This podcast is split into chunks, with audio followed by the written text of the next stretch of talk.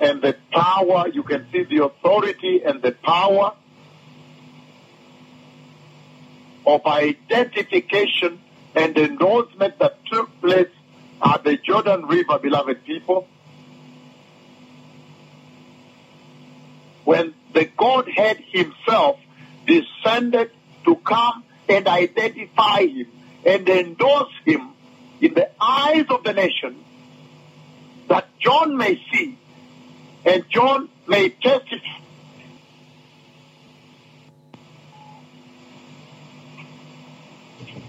Praise the Lord, mightiest prophet of the Lord. I know that we'll take a short break, but again, you see very clearly, beloved people, the senior bishops and pastors tuned in. I now put it a little loud, but I'll put it back to my ear. You see very clearly that the Lord is saying here that when God the Father, God the Son, and God the Holy Spirit, they constitute the Godhead. So when the Godhead decided, Jehovah Yahweh decided to come down in the person, in the form of the person of God the Holy Spirit, the mighty Holy Spirit, the one you cannot grieve, you cannot touch him. God the Father himself warned that the Holy Spirit, him you cannot touch him. You cannot blaspheme God the Holy Spirit and see heaven and be forgiven. You cannot grieve him and be forgiven. So when Jehovah Yahweh, the Godhead, decided to come down in the form of the person, one of the three persons of the Godhead, in the form of the person of God the Holy Spirit, to come and light on Jesus and endorse him in public for John to see. He says that essentially admitted the Messiah, admitted Jesus into the office of the Messiah, the office of the Lord Christ, to begin to do the duty of the Messiah, the military duty of the Messiah, to begin combating sin and Satan, sin and the serpent. To fulfill what you see in Genesis 3.15. And I'll put enmity between you and the woman. Between your offspring and the seed of a woman. That entry into the office and the duty of the Messiah, the military duty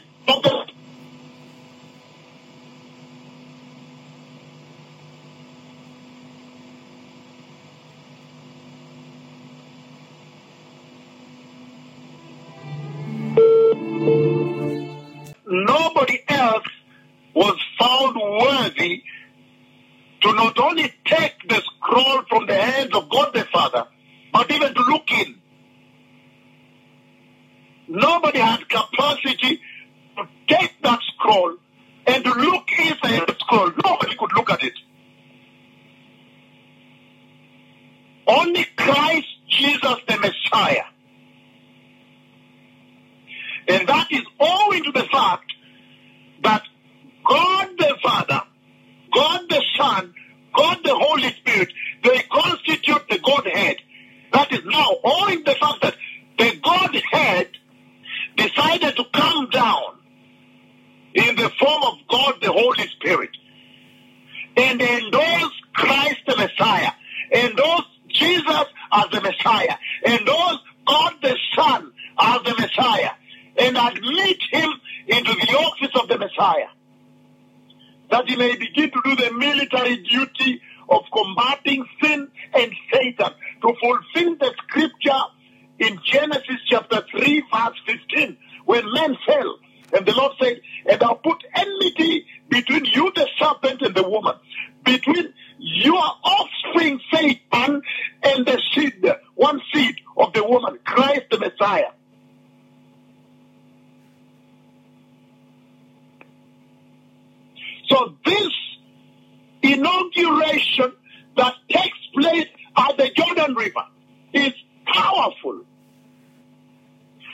what commissioned the Messiah, Christ Jesus, into the office of the Messiah to go and do battle. The military duty of the Messiah.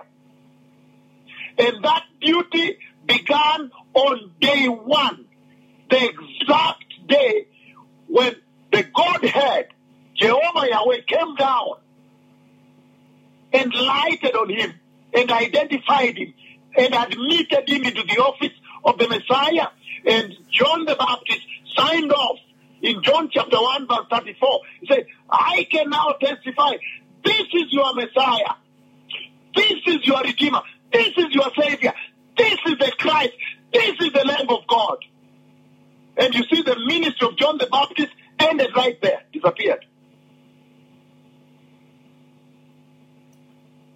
Hey, how powerful.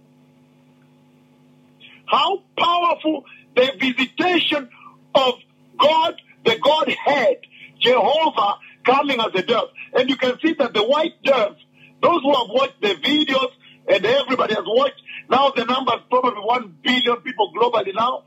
Those who have watched the dove, that dove, he said, like a dove. That dove is huge. It's not your normal dove. And remember, he is not a dove. That is God, but is coming like, like a dove. Hey! How powerful. And now this generation have now seen God. They have seen Jehovah Yahweh with their eyes. How dreadful. But now I am simply still talking about the Messiah. Then I'll come to now the two witnesses of the Lord. I'll come to he that speaks with you. But I'm trying to explain to you now. I'm bringing it to you on the gravity and the dynamic and the power and the mission when God, the Godhead, Jehovah Yahweh, came down and lighted on Christ the Messiah. It is of gravity. It is so mighty. It is monumental, astronomical. It is incomparable. It is the highest ever visitation in creation and to eternity. The highest endorsement into eternity. Unbelievable, precious people. Before I come to now, I just want to talk about this visitation on the Messiah. And before we take the short break, we're going to take a short break. I just want to read one scripture, the book of Colossians. Colossians chapter 2, beloved people, verse 9. Then I'll explain a little bit, and then we'll take a short break. Colossians chapter 2. Colossians chapter 2, verse 9.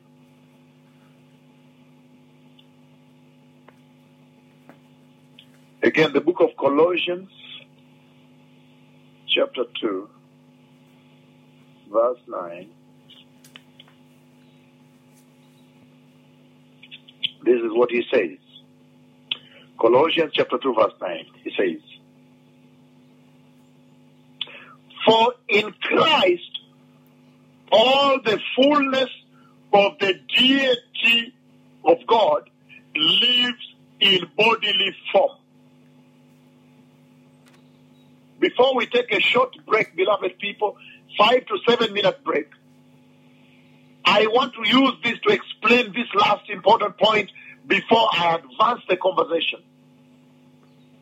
He says, For in Christ Jesus, the fullness of the deity of God, Jehovah, lives in bodily form. The fullness. If he says, Christ Jesus, who was being baptized at the Jordan River,